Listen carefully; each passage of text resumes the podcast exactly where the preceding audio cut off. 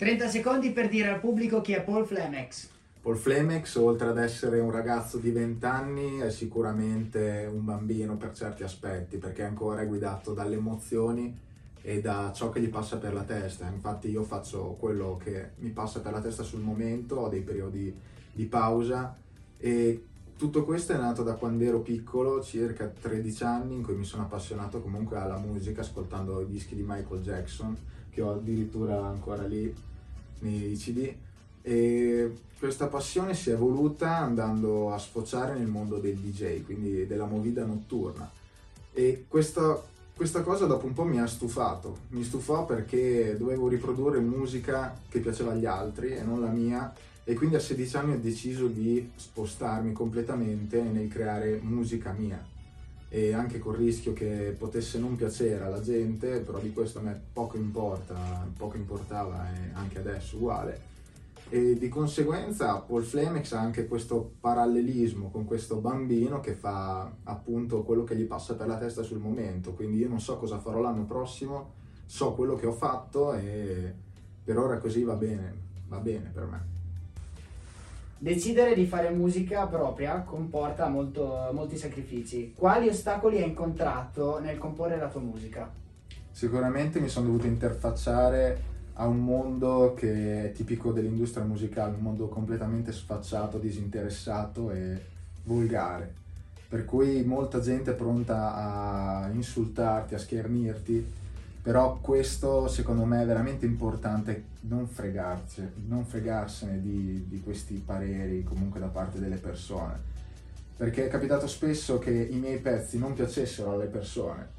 E di conseguenza anche perché non ho mai fatto cose mainstream, non ho mai seguito la moda, ho sempre fatto quello che mi piaceva, quindi piuttosto io preferisco arrivare a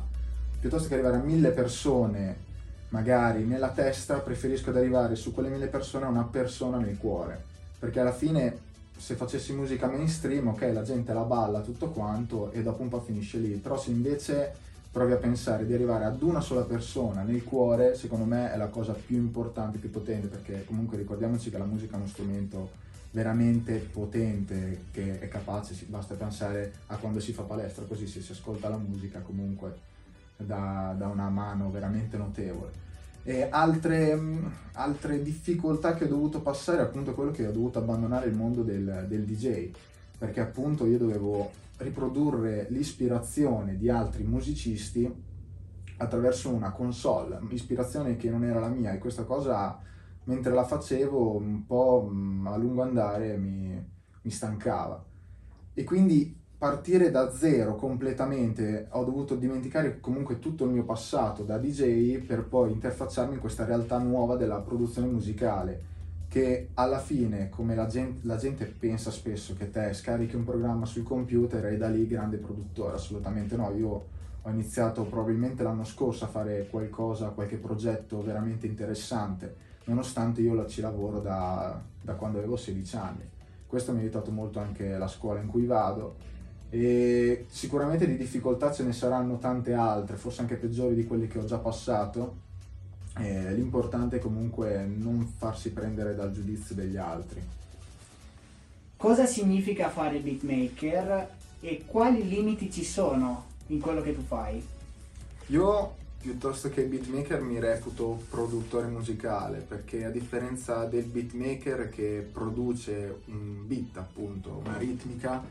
per terze persone, poi la, gliela vende così, il produttore invece deve curare il progetto intero che va sia dalla pre-produzione alla post-produzione, come è paragonabile al ruolo del regista all'interno di un film, quindi un ruolo importantissimo se non il predominante alla fine quindi io curo dalla pre-produzione, scegliendo i musicisti, scegliendo con chi collaborare, tutto quanto, fino alla distribuzione e alla promozione dei miei progetti. Un decennio fa mixare un brano significava appoggiarsi ad uno studio, investire cifre molto importanti anche. Ora si può pensare di ottenere un buon prodotto musicale con uno studio home recording. Un buon prodotto mi sembra l'aggettivo giusto, un prodotto perfetto assolutamente no. Questo secondo me va molto per una combinazione perfetta di trovare un giusto equilibrio tra competenze e attrezzatura, perché alla fine potresti avere l'attrezzatura migliore del mondo, però se non hai le competenze non sai come usarla, sia dall'aspetto artistico, perché per quanto riguarda il mix e il mastering c'è sia un aspetto tecnico, assolutamente tecnico, ma anche un aspetto artistico. Penso che l'attrezzatura che dispongo io sia il minimo per poter fare comunque un, bu- un buon prodotto, però necessita appunto di delle competenze specifiche che vanno acquisite col tempo. E penso che la chiave per avere queste competenze che, che, comunque può fare la differenza in termini di qualità come può essere il mix e il mastering sia l'esperienza assolutamente